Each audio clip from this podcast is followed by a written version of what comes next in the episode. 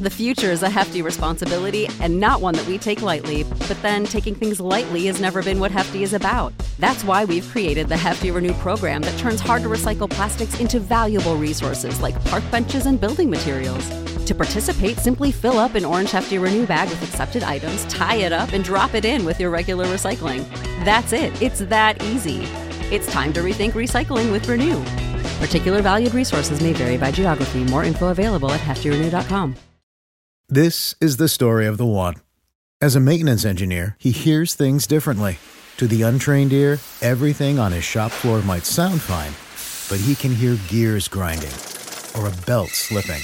So he steps in to fix the problem at hand before it gets out of hand. And he knows Grainger's got the right product he needs to get the job done, which is music to his ears. Call, clickgranger.com, or just stop by. Grainger, for the ones who get it done. Okay, we're live. One, two, three, four.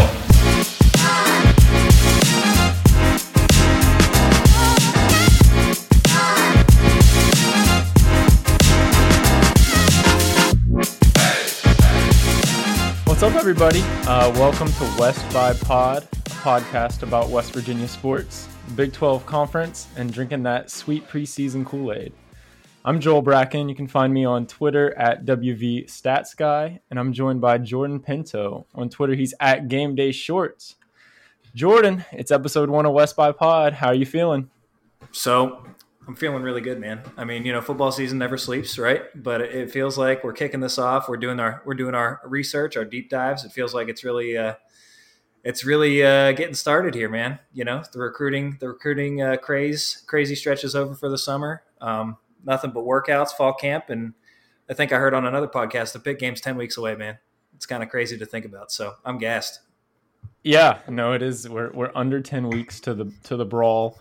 Um, you know, the off season can have its have its waves of slow news cycles, but I think we're ramping up now. You know, things are getting real. Going to have some preseason awards list out soon, and you know, all kinds of stuff. It's we're really getting close. Um, so yeah, just a, a, little bit about this podcast. So during the football season, um, you can expect weekly releases of West by Pod. Uh, we'll be going over the big takeaways from the week prior. Um, but mainly going to be getting you prepared for West Virginia's next game with a heavy dose of optimism, analytics, betting numbers, um, and just general narrative discussion. Um, so in the off season, not sure our, our, exact schedule, but we will be doing weekly releases uh, during the football season. Yep.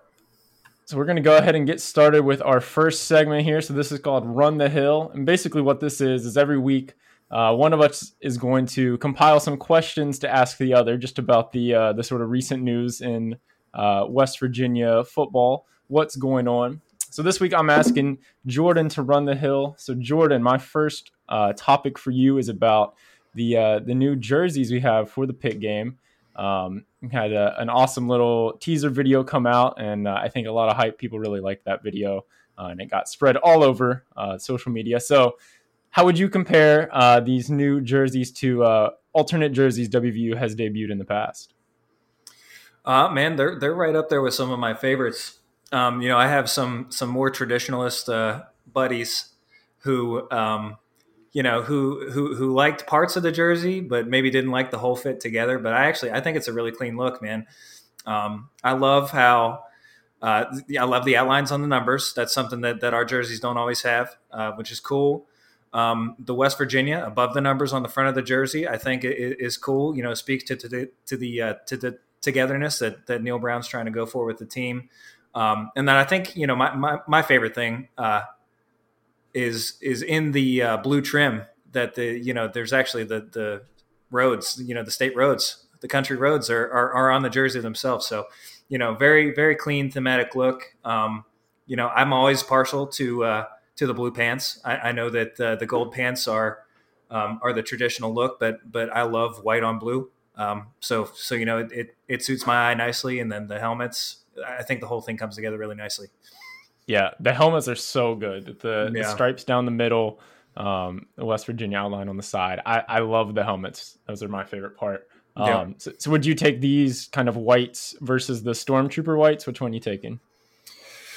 Um, Yeah, yeah, I think so. Um, like you said, I, I, I, like the helmets better. Um, the the the plain white helmets with just the, the blue flying WV are clean, but man, I'm, I'm partial to the state outline on the helmet. Um, and yeah, no, I, I, I love the helmets. Um, as far as you know where they where they would rank historically, man, I'm, I'm always going to be partial to the to the grays uh, that we wore during the Tavon Austin era. But I think that that's probably just because we were so nice during the Tavon Austin era. you know, we we look good wearing those jerseys because the team was good, right? But uh, but uh, no, it's a it, it's a really clean look, man. I, I'm I love white jerseys. I love blue pants. So yeah, no, um, I mean, you know, ten out of ten for me. And then the uh, like you said, the promo video. I don't know who our social media guy is. I know we've we've kind of cycled through a couple of them during the Neal Brown era, but whoever whoever's running that stuff and putting those videos together is is outstanding. I know those videos are awesome. Like we're we're still ten weeks away from football, but like I'm ready to run through a brick wall. Like that was and, and, and it's consistent like all the cool recruiting stuff they've done over the off season um, like the the kind of themed photo shoots they do um, yeah i think the media team is is doing an awesome job right now yeah man all right so next next topic here so um, i've seen some vegas lines for west virginia win total have moved i think a lot of original lines were six and a half uh, i've seen some get dropped all the way down to five and a half now um, so just curious, are you seeing any value in the number? Um, so you know, just a reminder: twelve games, doesn't count bowls or you know if there's a conference championship game. Um, 11 of the 12 are Power Five teams, and uh, six of those 11 are on the road. So, could, could you make an argument on either side of that number? So, I, I was trying to think. Of, so, first of all, yes, I see value at five and a half. I think I got so I, I have a little uh, investment uh, on on the over at five and a half. Um, I think I got in on FanDuel at minus 135. Um, so, you know, you're paying a little bit of money. But I also think that kind of speaks to the fact of, you know, obviously if, if you're paying a little bit of extra extra cash to to get back to even there, um, you know, Vegas thinks it's likely that we're going to go over. I also think that it's likely. Um, you know, just when you look at, uh, we we won six last year, right? Playing eleven P five teams, um, with possibly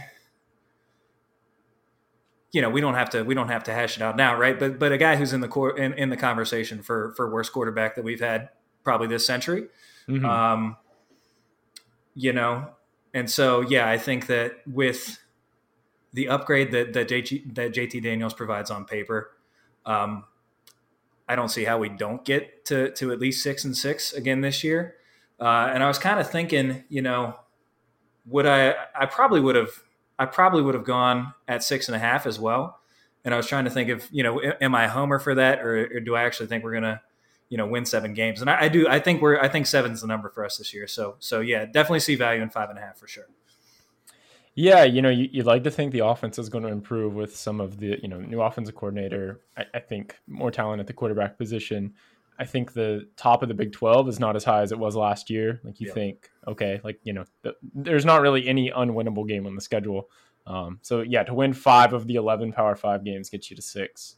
Um, yeah, so I, I don't know. I, I was kind of, you know, it's been curious to see, but I understand with returning production, you know, West Virginia being one of the lowest in the country. Um, yeah, I can, I can understand. But um, all right, so so moving on to the the last topic here. So this is just kind of um, just sort of summarizing the the recent recruiting success. So Neal Brown fired off the uh, the the quadruple "Let's go" on Twitter. Times four, week. baby. Yeah, it's just awesome. So if you didn't know, Neal Brown always fires off a "Let's go" when we sign a recruit. We get a commitment. So um, he fired off a quad. Got four in one day. Um, we got Ben Cutter, Noah Braham, Tory Johnson Jr., and Corey McIntyre Jr. First of all, Ben Cutter, an amazing linebacker name. Um, so what have you what have you been thinking about Neal Brown on the recruiting trail? Uh, I mean the same the same thing I've been thinking really since since uh, since we hired him. Right? I mean, you know, we hired the guy in January. Signing day is is a month away. Um, not only does he keep the entire class together that Dana had, uh, you know, he adds to it. Right? And so r- right away, clearly, this guy. Um, you know, he, he's selling something that recruits are buying, right? And and we've seen that consecutively year over year where he has, I think, what three of the four highest classes in, in school history, and we haven't even been good right while he's been here. Um, and so, you know, this year you see what's coming in. I think we're we're um, if you look at uh, where we are in the country, I think we're up to 14th nationally right now, which which isn't going to stick because you know there's a lot of a lot of higher profile teams that that are going to fill their classes out. Um, but just in terms of the the the level of average or the average level of the player that we're signing, um, you know, all that stuff is as high as it's ever been. Um, the thing that I really loved about uh, this weekend, obviously, is so Noah Braham, Tory Johnson, Corey McIntyre, three legacies, um, three legacies, and, and, you love to see that. Obviously, we have the Stills Bros, a um, couple more legacies coming down the line, class of twenty five, class of twenty six. Uh, so so love to love to see that we're we're putting an emphasis on that kind of stuff, especially you know, it, and when you look at these guys, um, you know, Noah Braham's a local kid, right? Uh, fr- from what I've heard, this isn't you know, it's not a pity offer. None of these are none of these are hey, we're giving you a scholarship because of who your dad was. Like these are all solid players, and so I love that we're. Um, you know, putting the emphasis on that on the recruiting trail. And then you look at Ben Cutter, a guy who not super high profile, but Uh, I think I read 100, 158 tackles in 12 games. Um, put up a 4.58 40. So it's not like, you know, he's just, you know, a guy playing against bad competition in, in North Carolina or anything. You know, he, he seems like uh, a, a, legitimate linebacker uh, presence out there. The guy's always around the ball. The guy's a good athlete. So, yeah, I mean, great, great weekend, great way, I guess not to close June, but really to, to close kind of the crazy uh, camp camp schedule uh, to get to get all four of these guys uh, locked up. I think we're really good shape, class of 23, man. Yeah, so so class of 23 right now sitting 15th, um, 15th on two, yeah. 247. That was just as of today. Um, so we got one four star, 13 three stars. That four star, Rodney Gallagher, um, at least according to 247, he's the uh, eighth highest rated recruit WVU's ever landed. So um, a receiver out of Uniontown, PA. Really exciting stuff there. I mean, Neal Brown's done everything right except win, right?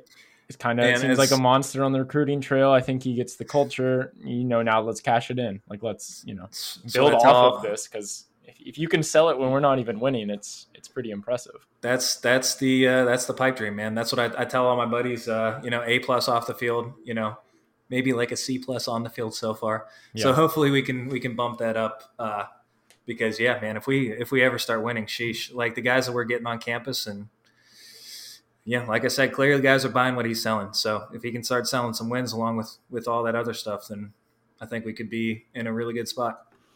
Agreed. All right, cool. Well, we're gonna move on to um, this next segment here. So what we're basically going to be doing is dividing the Big Twelve into tiers, um, and this is just kind of looking at the the season. Um, you know, we were talking before this, but the Big 12 has really kind of got refreshed this year, um, especially at the quarterback position. So we're going to go through and just sort of rank the teams into some tiers. This isn't going to be a super in depth talk about each team. Um, we'll probably do that in some later episodes, but just sort of sorting the teams out, what to expect. Um, so starting from the bottom tier, uh, named this tier uh, still Kansas, but frisky. So Kansas sits alone in this tier. And, you know, I don't think that's a big surprise, but um, I think you could sell me on some some Kansas things this year. Like I would not be surprised to see them win two conference games, maybe three. Jalon Daniels, um, you know, he sort of worked out towards the end of the last season, got some good snaps, uh, knocked off the largest brand in uh, college football in Texas. Um, so, you know, there's some optimism to be sold there in Kansas. Uh, they get a lot back on the offensive line. Jalon Daniels is a really good athlete and can, you know, sort of add some versatility to the team. Um, and also, you get the seventh highest returning production in the country. It is the highest in the Big 12. So I think Kansas was actually building something there at the end of the season. Um, Leipold, you know, I, I, I, think maybe if Kansas is going to get anything turning, um, it could be this year. But I think they still have to sit in their uh, their own tier just because it is Kansas. Uh, I think you know they've won like less than ten games in the last ten years, so in, you know nothing nothing has been proven yet. But I think there are a couple things you could sell me on Kansas. You have any any thoughts on that, Jordan? Yeah, man. I you know uh, like you said, we're going to get into the deep dives a little later, but I've already kind of started doing some of the research. Um, and yeah, they, they bring a ton back. The thing the thing I like that they that they did as well, uh, some some good work in the transfer portal.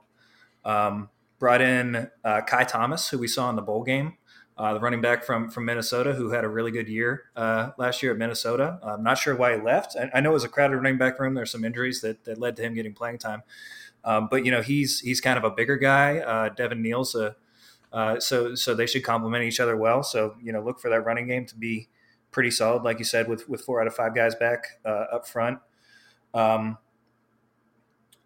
then on, on defense, they brought in uh, Lonnie Phelps uh, from from Miami, Ohio, who really good edge rusher. They lost Kyron Johnson, so so you know another plug and play kind of situation. So really good roster management from them. Um, and, and, like you said, you know I, I think they they've closed the gap. I, I, they're still clearly uh, at the bottom, but they've closed the gap between themselves and and the the rest of the pack for sure. Definitely, and with the you know the ceiling of the Big Twelve maybe coming down a little this year, at least as our preseason looks. Um, you know, I think Kansas could legitimately could beat a handful of teams in the Big 12 this year. Um, mm-hmm. You know, on a good day. So yeah, I think closing the gap, but still remain in their own tier. Uh, still Kansas, but frisky.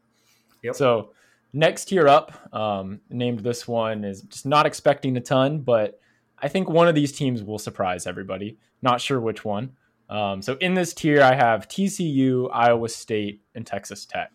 Um, so first on TCU, you know, last year I think the big problem was defense. I mean, they were horrendous for a Power Five team on defense, um, ranking pretty much in the bottom ten in almost any advanced metric. Look at efficiency, explosive plays, negative drives. Everything was just terrible um, for the TCU team. They're bringing in Sonny Dykes from SMU. You look at SMU last year, defense was also in the 100s. Um, so I, am not sure that you're seeing a huge defensive change in TCU. That's probably the biggest concern. Um, you know, I don't. I'm not sure. I understand the co- quarterback conversation between Duggan and Chandler Morris. Um, I hear that you know Duggan might not be starting. Um, I thought he, you know, he was not the problem last year. I don't think. Uh, you know, you lose Zach Evans, so I, TCU is plus twelve hundred to win the conference. I have them sitting in this second to lowest tier. Um, so the next team in the tier is Iowa State. Um, and, you know, Iowa State had, and I guess you could comfortably say, the best roster Iowa State has ever had last year and had a pretty disappointing season. Um, you know, was supposed to be competing for the Big 12 title. And look at a lot of advanced metrics. They weren't a bad team, but, you know, you just, they just lost too many games that they probably shouldn't have lost. Um, so, you know, you lose Purdy, you lose Hall, um, and you lose a handful of the top tacklers on defense. So, you know, how much faith do you have in Matt Campbell at this point? Starting pretty much fresh. Like I said, not expecting a ton. Maybe will surprise us. And then the third team in this tier, Texas Tech. Um, you know, we have Joey McGuire. It's going to be the new coach coming over from Baylor. I think he was really well liked. Um, but what is he really inheriting? You know, we have, I'm not sure the quarterback uh, decision has been made either. You have Tyler, I think it's Tyler Shough and Donovan Smith. Um, also, kind of similar to TCU last year, just really bad on defense. Um, also, I didn't know that Colombi transferred to Marshall until I was uh, looking into yeah. some stuff. So, um, of those three teams, I'm not expecting a ton. Uh, but Jordan, which one do you think will surprise us? Is is there any like upside you could sell me on one of these teams? Uh, yeah. So so I you know, thinking about I, like you said, Texas Tech, um, man, do, doing the doing the research, uh, they they lost a ton. Um, you know, I don't want to cross them off. I know that they, I think they have the number one class in the country right now. Is that number one recruiting class, class of twenty three?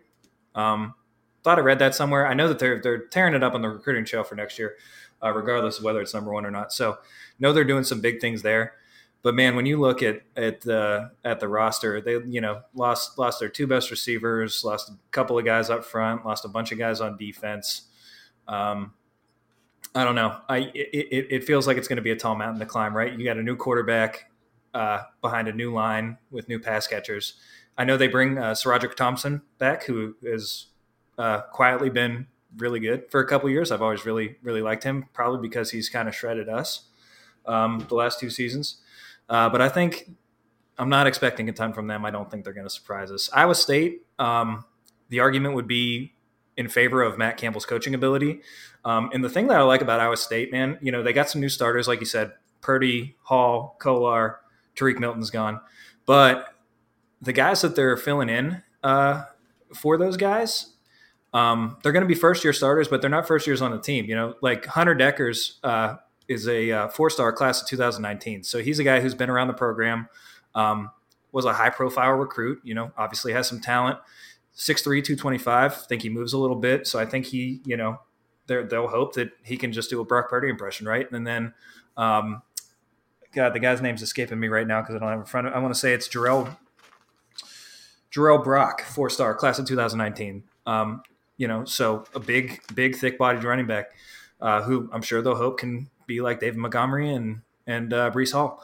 Um, I don't know if the defense is going to be uh, you know explosive enough. Um, they've had some really good playmakers there, and and so there's some really big holes on the defensive side of the ball. Um, but if you're going to sell it, uh, as them being a team who would surprise, it would it would be Matt Campbell's coaching, and then you know they actually have some some pretty good guys kind of waiting in the wings who are unproven, but but uh, definitely talented. Um, and then TCU, uh, you know, I think if, if they're going to surprise, it's just going to be because the offense scores a ton of points, man. You know, looking at that, the defense, uh, like you said, it was bad last year. I I don't see how it's any better this year. They lost their two best defenders, um, Ochaun Mathis and uh, and uh, I can't remember the other guy right now, but uh, but you know, so the other the other edge rusher.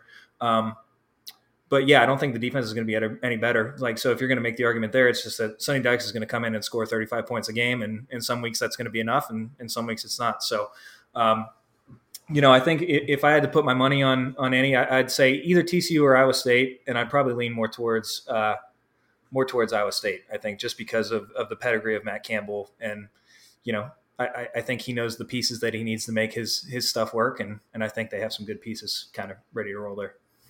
Yeah, I think I would agree that I think Iowa State of that bunch would be the one um, that I would think would be most likely to to sort of overachieve. I think Campbell, you know, has instilled a pretty good culture at Iowa State. You know, a program that's kind of just been wondering for many many years and you know they kind of get it together so it will be interesting to see though you know he kind of had his whole class run through and now it's a reset and it's like was yep. it those guys or did you instill a thing here um, so i think that'll be an interesting team to watch iowa state because you know like i said last year was supposed to be the year by a lot of metrics they were pretty good they just didn't win the games i mean even you know against west virginia close game by the numbers probably should have won it but they didn't so that's that's really what it comes didn't. down to. But yeah. they didn't. All right, so now we're moving into the third tier, um, and I, I named this tier "Dangerous" uh, if a few things go right. So in this tier, I have West Virginia and I have Kansas State, and I think these teams are actually kind of similar. Sort of as I was breaking this down, both of them have transfer quarterbacks coming in um, who have played at the Power Five level. West Virginia has JT Daniels. Kansas State has Adrian Martinez. Um, if you're not familiar, he was at Nebraska, sort of ranked in the middle of the Big Ten quarterbacks. Like he had respectable um, numbers. He's a dual threat, um, so he can he can run. So I guess first looking at West Virginia, you know, not a lot of returning production. You can make the argument that's a good or a bad thing. I, you know, I think most people, at least in this look in the preseason, would say we probably upgraded at the quarterback position. Quarterback position is the majority of the majority of the um, returning production. So, you know, we're losing that. We're losing Leddie Brown, but I think we have some some great backs filling in. Um, and you know, I, I think the the D might be more of the question. I think you like the the front first two levels. The secondary is probably a, a big question. I think similar with Kansas State. Um, you probably like their first two levels, but the secondary loses a lot, kind of in question. Um, so West Virginia, you know, if everything goes right, the defense gels, the you know, don't look like a young secondary. JT Daniels and the offense, you know, kind of flies high. Same thing for Kansas State. I think Adrian Martinez and Deuce Vaughn could be a ridiculous combination if utilized correctly. Yeah. Um, yeah. I mean, Deuce Vaughn is insane. This guy's like five. Is he even five eight? I mean, he's so tiny. It's it, crazy watching him play. You don't even see yeah, him matter. break the line of scrimmage. Like he just sneaks around. Um, but I, I, think both of these teams have a pretty big upside. You know, I think it could go wrong for both of these teams as well. Yeah. But yep. yeah, curious of your thoughts on those. Yeah, man. No, you. I mean, you hit it on the head. Low, low floor, high ceilings uh, on both of them. Um, and yeah, the, the defensive stuff is is actually pretty funny um, when you look at it. Uh, just the number of guys who are back in kind of the front seven on both sides. Um, you know, a lot of lot of good players back for for both teams, but just a ton of turnover uh, in the secondary. So you know, like you said, that that can go one of two ways. You know, um, they can they can come together by week three and, and be really good, or You know, it could be it could be a long season. Um, and yeah, you know the the Martinez Vaughn thing. I think, uh, you know, I still have nightmares about Collin Klein and, and some of the some of the Kansas State quarterbacks. Uh, you know, from from the early what 20, 2010s, I guess is what we'd call that decade. Um, but this guy, you know, uh, Martinez and, and Vaughn, they're, they're just going to be a problem, right? Like, you know, it's going to be quarterback power. It's going to be quarterback, uh, you know, zone read, QB keepers, QB sweeps. Um, I think I think I saw of- in your notes that you had Martinez is like the perfect Kansas State quarterback, and he is. Oh, it just Like, just he's makes me exactly sick. Yeah, it's just of. like you see, you see, right? Like sometimes you see stuff, and it's just like God, God damn it, that makes so much sense. Like he's, you know, he's just perfect fit for them. Um, the one thing he had a bunch of fumbles, um, but you know, uh, if he can if he can tighten that up, he's you, you couldn't ask for a better quarterback for Kansas State. Um, and then obviously, yeah, nothing nothing to add to what you said about us. I Yeah. I uh, have high expectations. I guess is what I would say. yeah, yeah. No, I mean we're drinking that that preseason Kool Aid. That's right. That's what the podcast is about. Yeah, and you know, I think that you know, if you want to further the argument for either of these teams, uh, you know, could you you say the quarterbacks in the Big Twelve are as bad as they've been in X years? Like, there's no Heisman frontrunner coming out of the Big Twelve. Like, No. if there's ever a year to have a weakened secondary, you know, Yep. maybe this is the year you can survive it. So I think these Yep. teams both have a shot at being really dangerous. Um, both of these teams might fall flat on their face as well. I think you know, well, these are these are the, like I could see it, you know, going either way. Um, so we've covered six teams so far. Now we're in the second highest tier, and I just named this one. Wouldn't be surprised if they end up in Arlington. Um, and in this tier, I have Baylor and Texas. Um, so Baylor, you know, last year was pretty tremendous. Aranda, in my opinion, should have won Big 12 Coach of the Year, did not. Um, but just, you know, an awesome year. They kind of dominated throughout. And, you know, the Big 12 championship game was awesome game against Oklahoma State. Um, so you are losing Bohannon and Blake Shapen stepping in. Um, but I think this is like the more talented turnover of Matt Campbell. Like great coach, probably instilled a great culture, um, and obviously coming off an awesome year. Um, so I think you know you're keeping the OC Jeff Grimes, which is I think you know kind of surprising. I think some people had him going places. Um, the defense was awesome last year. They were really explosive, ran the ball well. You know they did lose a lot in terms of like returning production. Um, but a lot of those guys were skill guys. You do kind of have your like foundation on the, the offensive line. Um, so you know, I I think the way it seems like Aranda coaches this team would not surprise me to be really good. Um, but I'm not ready to anoint them as a favorite yet. Um, the other team in this tier is Texas, and you know, I would I would say Texas of these two. I mean, Texas they're just ultra talented. The, you know, the players. If you're looking at them it. individual pieces, Texas is ridiculously talented. Um, Bijan Robinson might be the most athletic dude in the country. Um, the running back Quinn Ewers is he was the number one rated quarterback of his class, um, and from Ohio State transferred to Texas. Um, and you know the only thing that's keeping me out of saying Texas is a favorite is if you said Texas. It, when have these things like not been true where Texas was easily one of the three most talented teams in the conference in the last eight years and underperformed? So uh, similar to I guess Kansas has to be in their own tier. I think Texas can't be a favorite because you know there, there's not really been that like proof of concept yet that you know they can turn this into wins.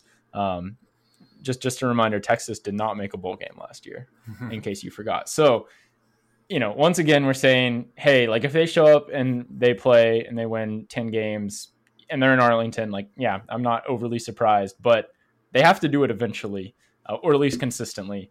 And uh, that's why I keep them in this tier. What do you think about uh, Baylor and Texas, Jordan? Yeah, man. I think um, so. So of the two, I'd be I'd be more surprised if Baylor uh, made it to Arlington.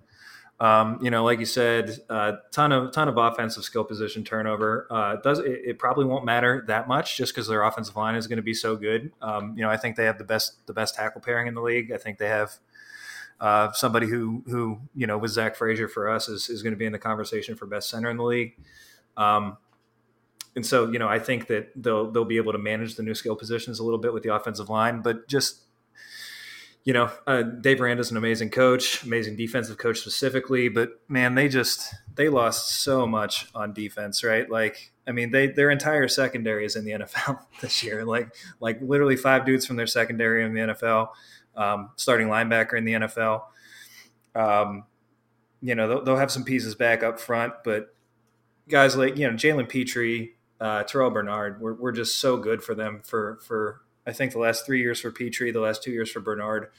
Um, you know, give Aranda the benefit of the doubt, and I'm sure that they have some good dudes waiting in the wings there, but I don't know if you can just plug and play and replace guys like that. Um, so, you know, I think the, the argument against Baylor is uh, defense maybe takes a, a, full step back and offense might take like a half a step back. Um, you know, wouldn't be surprised uh, but I'd be, or sorry, I'd be, I'd be more surprised if they made it than Texas. You know, I mean, you hit the nail on the head with Texas. That that's kind of been my big takeaway of, of, of looking at at uh, all these teams in depth is just like, holy shit, they they have so many good players, especially offensively.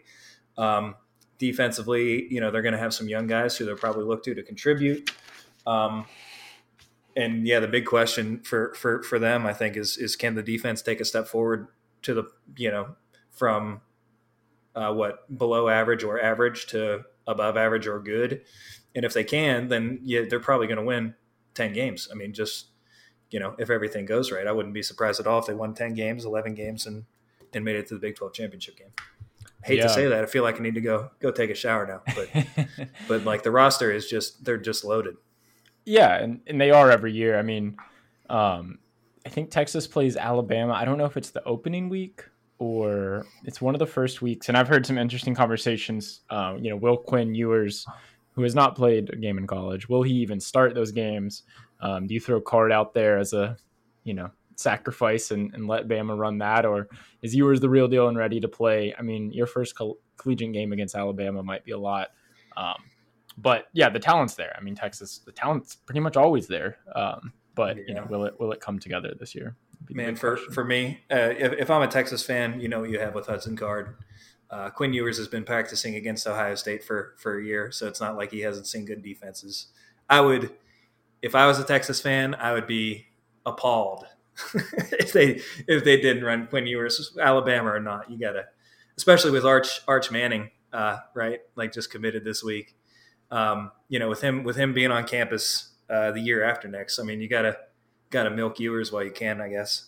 Yeah, it's pretty pretty wild that the number one recruit of his class um, is getting followed by no- another number one recruit. I guess there's like a year in between, but um, yep yeah, you're the number one recruit in the entire country at the quarterback position, and, and guess what? Your job, people are like, you're losing your job before you even got it. So yeah, just, Is he transferring? I just feel so bad for Texas fans, man. Like it's it's so hard just getting the number one oh recruit every year. It's just like I don't know how you put up with that.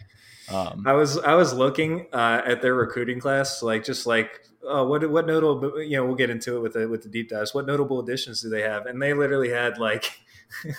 you know, like nine, like nine, stars. like nine guys in this in the class of 22 that are better than anybody that we've had at WVU, uh, you know, in the last decade, just based on purely whatever their 24 seven rating is, right? But like, mm-hmm.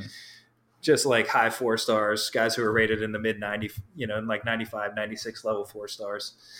It's just like Jesus. yeah, nice. and, and that and they're like deep in those, like you know, the, yeah. the starter gets hurt. Oh, okay. Well, it's just they just have another five star guy coming in in the D line or something like. I remember that happened with us a few years ago. Like they plugged in some guy who'd never played, but they're like, oh, he's a five star. He'll be fine. Like you know, tough problems to have, but you got to win on the field. You know, that's that's kind of where. Yeah, five and five and seven last year, like you said. You know. Yeah. So moving into the last tier, this is the top tier, um, and I just labeled this the favorites. So Oklahoma and Oklahoma State remain. Um, so first, Oklahoma, you know, Venables coming from Clemson, he was there a long time, defensive minded. You know, Oklahoma, you know, same kind of similar deal with Texas. The talent's there. It's going to be interesting. I'm I'm just really interested in the Venables thing. You go from an Oklahoma's been ultra offense to a very defensive minded coach. Um, you know, you lose uh, Caleb Williams. You got Dillon Gabriel, um, who is like a good quarterback. he might be the worst quarterback Oklahoma's had in a long time because like all they have is Heisman candidates and winners. Mm-hmm. Um, so you know, a big change in the culture.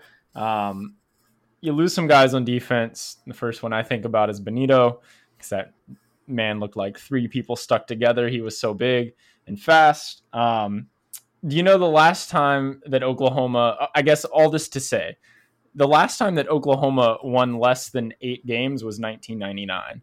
So you win eight games, you're at least in the That's conversation. Crazy. You're at least going to be, you know, up at the top as a favorite in the conference. So I, I don't, you know, I think Oklahoma had its normal turnover. They, you know, grew a bunch of four and five star guys on trees and are, are going to be just fine. Um, I like Venables. I think it's going to be interesting, but I am keeping Oklahoma as in my favorite tier a little bit because of historical reasons, but um, I think they're going to be just fine. Oklahoma State, you know, awesome year. I think it was really cool to see Gundy have such a defensive team. Um, you know, kind of out of his, you know, normal, you know, like running, like, you know, high flying, scoring a million points. Um, I, I like Gundy a lot. Similar to Oklahoma, uh, Gundy took over in 05, and he has not had a losing season since his first season at Oklahoma State. Um, the guy knows how to run a program, and last year was, you know, a great example of that. Spencer Sanders is the best quarterback returning in the Big 12, and I don't even think that's even a close conversation. Um, so Oklahoma and Oklahoma State, I have them as my top two. Um, do you agree with that? Would you uh, you have one in front of the other? Uh, I don't know if I'd have one in front of the other. It's funny you mentioned the Oklahoma eight wins since uh, 1999 thing because I was looking, they're over under this year's eight and a half, and I was just like, man, that's that feels low, right? Like I, I, didn't, I didn't, uh, I didn't go back and look at the historical stuff, but I was like, that has to be the lowest preseason over under that they've had since at least uh, like 2017, right? Since since the Baker Mayfield uh, stuff started. Um, but you know, I think of the two, I, I, think I like Oklahoma State a little bit more. Man, Oklahoma just lost so much. You know, you, you mentioned Caleb Williams, but there were three receivers that they lost as well. Um, and I know they bring some guys back, and of course they recruit amazingly. Um, but they it's a ton of playmaking to replace, right? Like outside of just like having good, reliable receivers, like they lost dudes who will, you know, take a take a ten yard pass and and go for seventy and a touchdown, which you know I think as West Virginia fans we can appreciate isn't isn't something that that everybody you know has that luxury. Um, defensively, you know they they lost Bonitto. They also lost the other edge, uh, Isaiah Thomas. They lost Brian Asamoah. Um, a ton of playmaking um, at all three levels, and again, you know they recruit well, so I'm sure there's guys there. Um, and Venables is obviously an amazing uh, an amazing coach, so uh, you think they'll figure it out. But um, I, you, know, they, they have a lot of question marks. Like they have a lot of talent, but they have a lot of question marks. Um, Oklahoma State, um, slightly less question marks. I feel like you know. Um, I think the biggest one for me, like you said, they they they have the best returning quarterback in the conference, which is definitely going to count for something. Um, they have their whole defensive front back, the whole defensive line, and and those guys just eight faces last year. Like it was ridiculous how good Oklahoma State's defense was, and a lot of that was the front six. The big question mark for me with them um, is is what kind of play do they get out of the linebackers? Because um, you know Malcolm Rodriguez, Devin Harper, two NFL draft picks. I think both of those guys ran sub four five. And, and the way that their defensive line played, they've just eat the blockers up, and then those guys would sprint sideline to sideline and make every single tackle. And so that's the big question mark for me um, with them. But I do think they have some guys waiting in the wings, and so I think of the two, I think I like I think I think Oklahoma State has less questions. I think I like Oklahoma State better. Yeah. So so just quick from uh, from I think this is FanDuel numbers. Oklahoma is plus two hundred to win the conference. Texas plus two fifty. Oklahoma State plus six hundred. Baylor plus six hundred. And then you have a pretty uh, big drop off from there. Uh, TCU plus twelve hundred. WVU plus two thousand. K State plus eighteen hundred. Texas Tech plus 5,000, Iowa State 1,800, Kansas 25,000. Um, I think that so, one's safe. Yeah, I think Yeah, I- that one's. I'm not. It is worth noting, man. Uh, I think all the top four. So you're you wouldn't be surprised. So Baylor, Texas, Oklahoma, Oklahoma State all have the same over under at eight and a half wins. So Interesting. um, I think you know Vegas, FanDuel. um, I, I don't think that they necessarily know what to make uh, Mhm. of the top of the conference either. Yeah. And just real quick, so I, I think this is interesting. Um, I looked at the the top Big Twelve quarterbacks on uh, Pro Football Focus last uh, year in the Big Twelve. So there were twelve quarterbacks in the Big Twelve that received like a they you know they passed the snap minimum, which I'm sure is like forty percent of the snaps or something like that. Um, I think this is really interesting. So number this is kind of in order from the best PFF grade down. Number one is Caleb Williams. He's gone to USC. Number two, Spencer Rattler. He's gone to USC, also South Carolina. Spencer Sanders is number three. He's coming back. You got four, Skylar Thompson. He's in the NFL. Bohannon is number five. South. He went to South Florida. Six, Henry Colombi. He went to Marshall. Seven, Brock Purdy to the NFL. Eight, Casey Thompson to Nebraska. Nine, you got Max Duggan. He may or may not even be the starter this year. 10, you have Donovan Smith. He may or may not be the starter at Texas Tech. 11, you got Deggy. He's gone to Western Kentucky. And 12, you got Jason Bean, Kansas. I don't think he's starting. Benched, You- yep. There legitimately could be one starter returning in the Big 12. It's pretty crazy. Yep, yep. Kind of speaks to what we were saying, man. It, it, it feels like, uh, I mean, the top has come back to the pack. Kansas is kind of caught up. It's it's it just feels it feels wide open, as wide open as it's been since we've since we've been in the conference. I think. Yeah. Yeah, it is. It is wide open. It feels like um, so. It's exciting, and yeah, if there's ever a year to build on all this recruiting and everything that West Virginia's been selling recruits, like let's go stick our foot in the ground, and you know we're kind of evolving into this new Big Twelve era. So um, yeah, somebody somebody can take a step. It could be us. It could be Kansas State. Baylor could assert themselves. You know that it's it's going to be like there are going to be teams in play, and uh, I think it's going to be a really great season. Yeah, Um, man. So moving into now a little talk on Big 12 postseason awards. Um, Jordan, I'm gonna let you handle this one, but basically just kind of running through what uh, some predictions are for some of the big awards in the Big 12. Yeah, man. Um, and, and so we're gonna we're gonna start with uh, with offensive player of the year, and and uh, as you kind of alluded to, it's a, it's light on quarterbacks. Uh, surprisingly, right? Like I think a lot of the time you think of offensive player of the year, it's, it's there's going to be quarterbacks in the conversation. I think the only one that I really see, like you said, Spencer Sanders. You know, if Oklahoma State goes out and wins ten games again, and, and Sanders is uh, good, you know, he can be a little bit merc- mercurial at times, but but definitely has his highs. Um, you know, if he can be a little bit more consistent, they go out put a, put another good season together. You know, he's going to be in the conversation.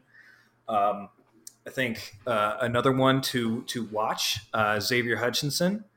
Um, you know, just a guy who who has a, a super high volume of targets. I think last year he ended up with 83 catches for for 990 yards, five touchdowns. Um, put together a really good PFF grade. I think he had an 83.8, which which um, you know if you, if you look at the PFF numbers, if you subscribe to them, which I think we both do, um, anything over 70 is good. Anything over 80 is is you know you you kick you kicked ass. Um, so so he's a really good player, and um, if you look at who they have coming back, uh, not not a ton out wide. Um, there's going to be targets available if Hunter Dekkers can get him the ball. Um, so you know he could be a guy who sees you know 120, 130 targets this year, catches 100 passes, and, and if Iowa State wins seven, eight games and and surprises, then you know maybe he's in the conversation. Um, I think Xavier Worthy, wide receiver from Texas, uh, broke out as a true freshman last year. had had 62 catches, 981 yards, 12 touchdowns. Um, super big play threat. I think he put up an 80.3 PFF grade. Um, but another guy who was who was very high volume last year. Now the one thing with him is is like you mentioned, uh, you know they they big influx of, of transfer talent, um, particularly at the wide receiver position. You know Tarique Milton from Iowa State's there now. Uh, Agiye Hall from Alabama's there now. Uh, Isaiah Neyor from from uh, Montana's there now. Um, so maybe not as um, empty as it was last year. You know, he might be he might be fighting uh, for targets a little bit more than he was last year.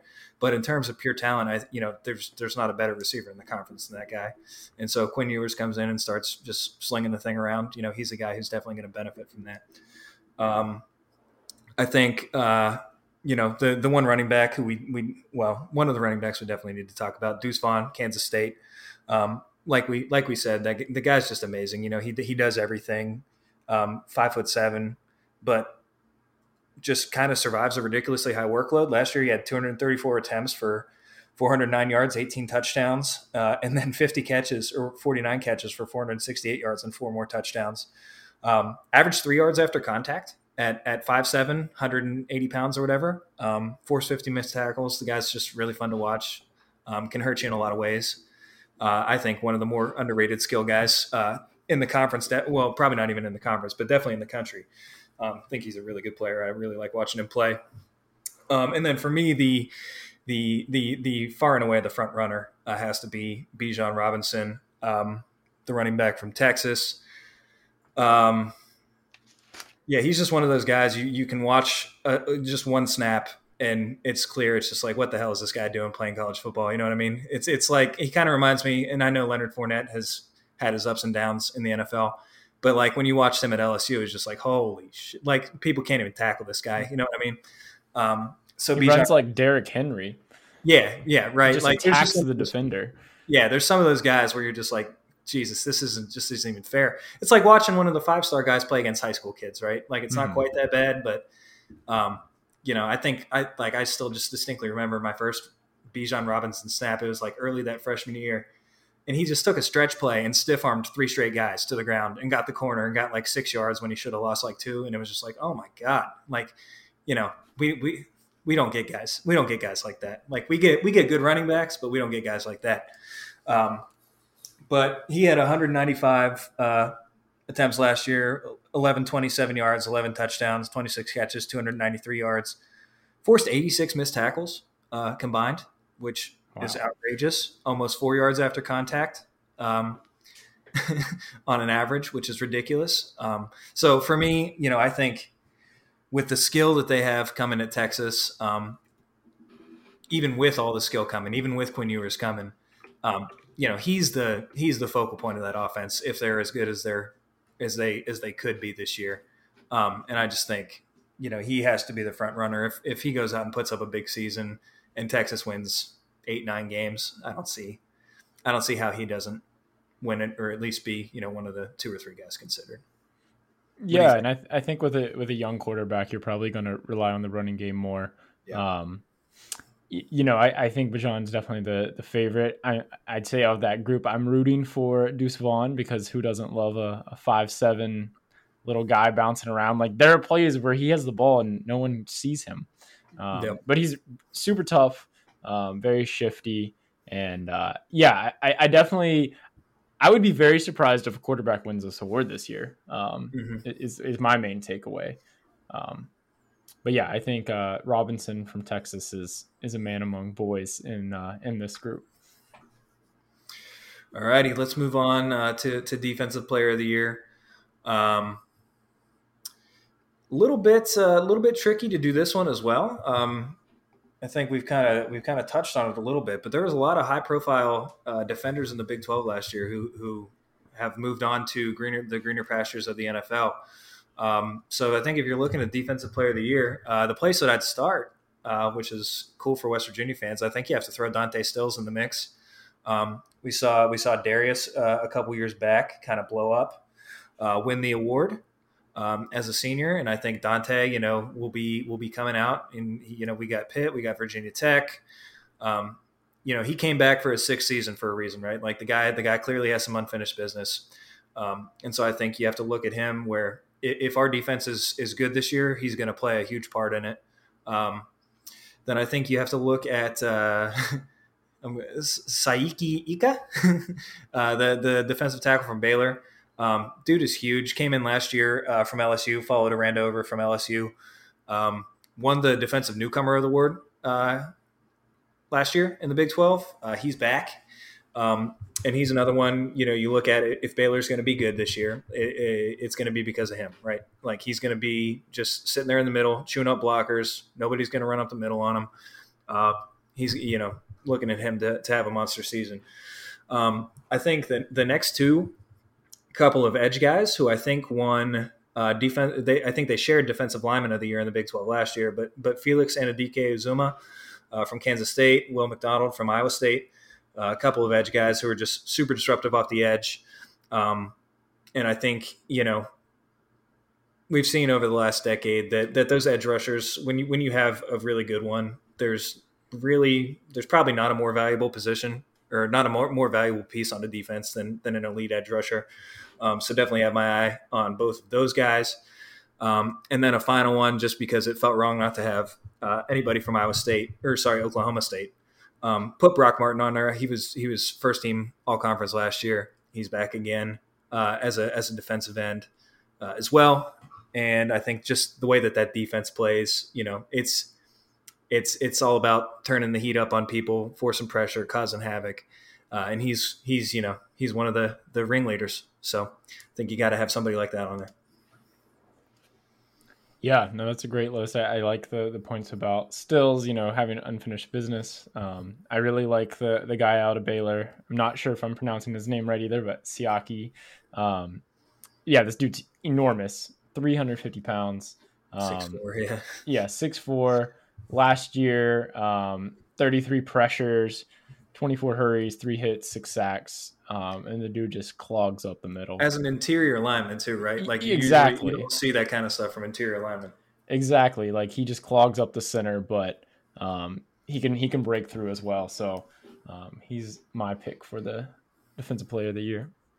You know, if I was going to throw, I meant to put his name on here. Um, I didn't. But if I was going to throw a dark horse out there, I'd, I'd say somebody like Kenny Logan from Kansas, where you know Kansas probably isn't going to be good enough for for one of their guys to be considered for Player of the Year. Um, but super big presence as a safety, right? One of those dudes who's who's making plays at all three levels of the field, um, sideline to sideline.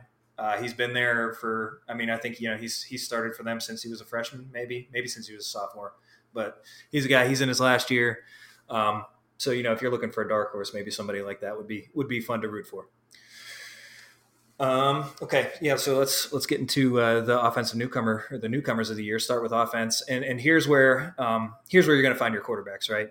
Where you know we have we have Spencer Sanders coming back, but we have a whole lot of really good dudes coming in who are figuring to play a lot of minutes for teams that probably are going to be good, right? So I think the first one you look at um, Quinn Ewers at Texas. Uh, you know, we've we've kind of feel like we spend enough time on Texas, but they have they have a ton of weapons, and he's one of those dudes. When you watch him throw football, it just it looks like that's what he was born to do.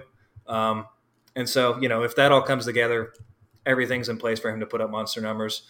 Um, Dillon Gabriel, I think, is you know maybe a little bit of a you know like we said, he's he's probably the worst guy that they've had there in the last eight years, maybe. Um, but still a really good player, really good offensive line, really good skill dudes around him. And and so you know the best version of Dillon Gabriel this year is definitely good enough to win um, win newcomer of the year. Um, Adrian Martinez, same same kind of thing. Um, just just perfect fit for what Kansas State wants to do. Has a perfect complement in Deuce Vaughn. Has some good weapons outside. Um, you know, so so possible that he blows up. And then I think the last guy is obviously uh, JT Daniels. And I think you know that's the homer in me. Um, but I think he's you know he's as well positioned as anybody uh, because it's it's a situation where we're talking you know dangerous if if things go right. Um, and he's one of the things that have to go right, right? So like if we blow up, if we win, if we win nine games this year, and he's a catalyst, I don't see that you know how he's not uh, one of the one of the two or three guys um, at the end of the year. Yeah, yeah, and I mean this this list is you know four quarterbacks. Um, you have two coming from a power five, one from UCF, which is essentially a power five, and then uh, the number one recruit in the country. So solid list. I'm, you know, my eyes immediately, you know, JT Daniels is going to win this, and it's not even going to be close. But if he doesn't, um, Adrian Martinez with Deuce Vaughn, that combo intrigues me. Quinn Ewers with Bijan Robinson, that intrigues me because you know what helps a quarterback is like a strong running game, a running back that people are afraid of. Um, my pick is Quinn Ewers from Texas because I think Bijan Robinson is going to attract so much attention. Um, he's got he's got weapons like Xavier Worthy. He's got dudes he can get the ball to. Um, man, Texas is really good on paper, but like you know, they always are. God, I, I, hate it, man. That's what I just like all I've been thinking for the last like two weeks when we've been like talking about this stuff and researching this stuff. Is just like Jesus, these guys are so good on paper. But we beat them last year. We're going to beat them this year. So oh, definitely. Um, Okay, so next is uh, defensive newcomer of the year. Um, I think uh, you know what you have to look at here, we we kind of talked about it in the uh, tiers a little bit, but ton of turnover of high profile defenders, right? So there's there's some guys coming back into uh, positions here as newcomers who are who are going to have opportunities, and, and you might almost say teams need them to to step in and pick up a lot of production from the guys who who have vacated their spots. Um, so you know, I think obviously being a WVU fan, the first guy that, that kind of drew my attention there is, is Lee Kpogba, right? Where, you, you know, he's coming in, he's going to step into the Mike linebacker role for, for Josh Chandler Semedo. Um, he's playing behind a really good defensive line. Um, and, you know, I actually, I think he has a higher ceiling uh, than Chandler Semedo does. You know, I, I, I kind of, you know, he, he reminded me of 6'2 Karl Joseph coming out of high school. He still reminds me of 6'2 Karl Joseph now. I love everything that I read about him you know, I, I, I think I like him more than any player who's who's never played a snap for us. Um, I'm all the way in on Lee, Lee Kpogba. Um, and so, you know, I think that if our defense is good this year, uh, you know, I think he kind of has like that Tony Fields impact uh, of a couple years ago when Tony Fields won the Defensive Newcomer of the Year award, where you know he's he's he's the guy who's who's out there, um, you know, instilling a little bit of fear into people, right? Playing sideline to sideline, big hits, a lot of a lot of attitude, a lot of toughness. Um, so you know, I think he's he's as well suited as anybody uh, to to step into a premier role and, and, really elevate the team that he's on. Um, next guy that I like is uh, I think he's if you go by a star rating, he's the highest rated transfer. Um, so Jaxon Player, uh, guy guy going to Baylor. I think he's coming from Tulsa. Um, put up an 87 PFF rating last year. He's an interior defensive lineman, so he'll be lining up right there next to Siaki uh, Ika and and I think with the two of those guys, they're just going to be just an absolute pain in the ass to to try and run the ball against. Um, but you know, he, he he's a guy again. Again, it's at Tulsa, so a little bit lower level competition. But if he comes in and kind of keeps up the level of play that he's shown, um, especially on a Baylor defense that that is kind of in need of playmakers. Um, I think you know he he has a good chance to to make some noise, maybe get some postseason recognition. Um, another guy who's kind of similar to Lee Kpogba is, is Colby Reeder. Uh, I think he's a transfer from Delaware, but he's stepping in at Iowa State. Obviously, they lost Jake Hummel, um, Mike Rose, two really productive linebackers for them over the last couple years. So they're going to be looking for somebody to step in and and be the guy who they kind of funnel the ball to and the guy who makes the plays. Um, so you know he's a guy who could come in and put up 100 plus tackles on a on a good defense. Um, and then I think uh, the the last one who really caught my eye uh, was Jeffrey Johnson, uh, four star transfer uh, coming into Oklahoma. Um, but he's a guy who's going to step in uh, for Perrion Winfrey, who's now in the in the uh, NFL. Um, obviously, Winfrey was a was a high impact player. I think he had about thirty pressures last year. He was a guy who was who was really good for them for a couple years. Um, and so, you know, I think Venables loves for his defensive line to kind of, you know, do a lot of the dirty work. Um, I know at Clemson, like you know, they weren't a team that uh, you know, they blitz every now and then, but you know, a lot of their a lot of their disruptiveness comes from the defensive line. So he's a guy who, you know, if, if he comes in, if Oklahoma's defense is good right away with Venables, he's going to be uh, a big part of it, especially with you know as much as they lost up front. So um, I think those are kind of the four. And again, I you know I think Kpogba, why, why not Kpogba? He's he's in as good a spot of as anybody to to to uh, make a big impact this year. Yeah, I, like uh, as well. I think you know with Josh Chandler Semedo leaving, um, which was our leading tackler last year, I think that he's poised to to step into a role and you know make the impact, if not a bigger impact than Josh Chandler Semedo did last year. Um, so yeah, and everything in any West Virginia outlet recently, I, it's ridiculously high on this guy. Like I am so excited to see him play moon, in man. gold and blue because um, only heard good things. This guy sounds like an animal. So, um, yeah, really excited to see him play. Yep. All righty. Well, um, I don't think that I'm uh, in the weeds enough to to get into predicting offensive freshman of the year, the defensive freshman of the year. Um, but if we want to, let's get into uh, to coach of the year. Um, so you know, as you mentioned, um, couple couple new guys coming in. Uh, so you have Venables, um, you know, who who's obviously stepping into a high profile job, um, chance to make an impact. Um, you have a guy like Aranda who uh, obviously did a did a fantastic job last year. Probably should have won it. Um, guy like Matt Campbell who's won it before, and you know, kind of underwhelmed last year. Do, do, they You know, do they have a big comeback season with maybe a team that you wouldn't expect to be as good, and he's kind of kind of comes in the back door and, and wins the award? Uh, Mike Gundy's always there. I know. Um, you know, you got you got a couple of guys who are kind of um, not quite on the hot seat, but could be on the hot seat. You know, obviously Neal Brown's one of them. Um, so yeah, I, I think kind of kind of wide open. What do you uh, what are you seeing here? Do you do you have anybody who you who you think uh, stands out? Any favorites?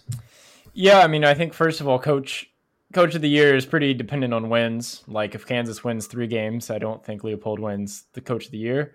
Um, but if you if you look at sort of the the top couple teams that we think are going to be, um, you know, at least competing for the title, I, I really like the turnaround of if Baylor, you know, can hold a similar level, maybe if, if they don't even make it back to Arlington, but if they're they're right there in the top three or four, um, with a lot of turnover, I think Aranda should have won it last year. I could see if it's close that he he wins a legacy one this year. Um, yeah. So I think Aranda. I think similarly though, Campbell. You know, if everyone's expectations I think are a lot lower, and if if that team comes out and wins nine games or something, um, you'd have to point to coaching because you lose. I think Iowa State's like the second lowest returning production in the country. So um, I, I, think that uh, th- those are my two favorites. Like you know, can can a coach at Texas even win the award when you have that much talent? Yeah. You know, I, I think it's a little bit scenario driven. So those are those are my two favorites. But I'm gonna I'm gonna lean with Aranda. Yeah, you know, if, if Texas is actually quote unquote back, you know, if Texas comes out and wins 11 games and wins the Big 12, um, they they might they might give it to him uh, to to Sarkisian. But uh, you know, I, I, think I think you're right on. I think Aranda, like if, if Baylor loses everybody that they lost and, and still wins nine ten games this year, that's that's big. Um, we've seen Campbell do this before, you know, with teams. I think the the the time that he won it right was probably Purdy's freshman year, and so you know he's done it with an unproven team before. Um, and then, you know, just to be the homer, like, hey, Neal Brown, Neal Brown comes out, um, lost Leddie Brown, new quarterback, new offensive coordinator, new secondary. West Virginia goes, you know, fourteen and one. Um, you know, I think he'd probably he'd probably be in the conversation at that point. But no, I think I think I think you're right on. I mean, if it, if it's not Aranda or Campbell, it's because Texas, uh, you know, went 11 and one, um, and they gave it to Sarkisian. Yeah, I mean, I think that's a. There's several candidates here. I mean, a lot of it's just based on on the wins you get. But Neal Brown, as positioned as anyone, you know, you make a two or three win leap, and you compete. You know, if Oklahoma and Texas are the two teams in the title game, and you finish third, like I feel like Brown could be in just as good of a position as anyone for that one. So, for sure. Cool. All right. Does that does that wrap us? That's pretty much it. Yeah. So you know, as we get closer to the season, we're going to be putting out some more episodes, um, a little bit more in depth breakdowns of individual teams. So maybe pick a few teams per episode, um, and just sort of run through some of the big changes. I think with the transfer portal era, um, you know, it's not just recruits rolling through. There are departures and arrivals.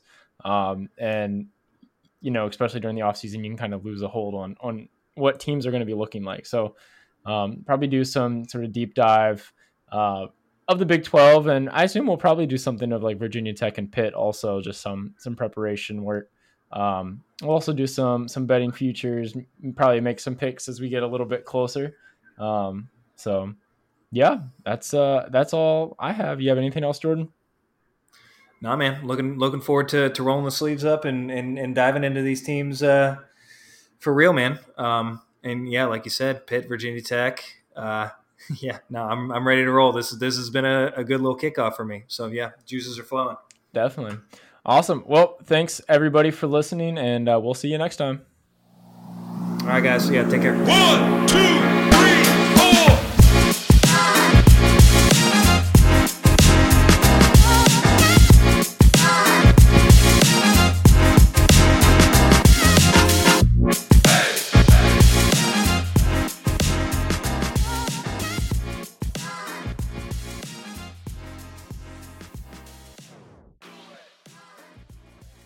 Mother's Day is almost here, and you can get her the most beautiful time tested gift around a watch she can wear every day for movement. Whether mom's into classic dress watches, rare and refined ceramics, or tried and true bestsellers, Movement has something she'll love. And right now, you can save big on the best Mother's Day gift ever with up to 50% off site wide during Movement's Mother's Day sale at MVMT.com. Again, that's up to 50% off at MVMT.com. This is the story of the one. As a maintenance engineer, he hears things differently. To the untrained ear, everything on his shop floor might sound fine, but he can hear gears grinding or a belt slipping. So he steps in to fix the problem at hand before it gets out of hand. And he knows Grainger's got the right product he needs to get the job done, which is music to his ears. Call, clickgrainger.com, or just stop by. Granger, for the ones who get it done.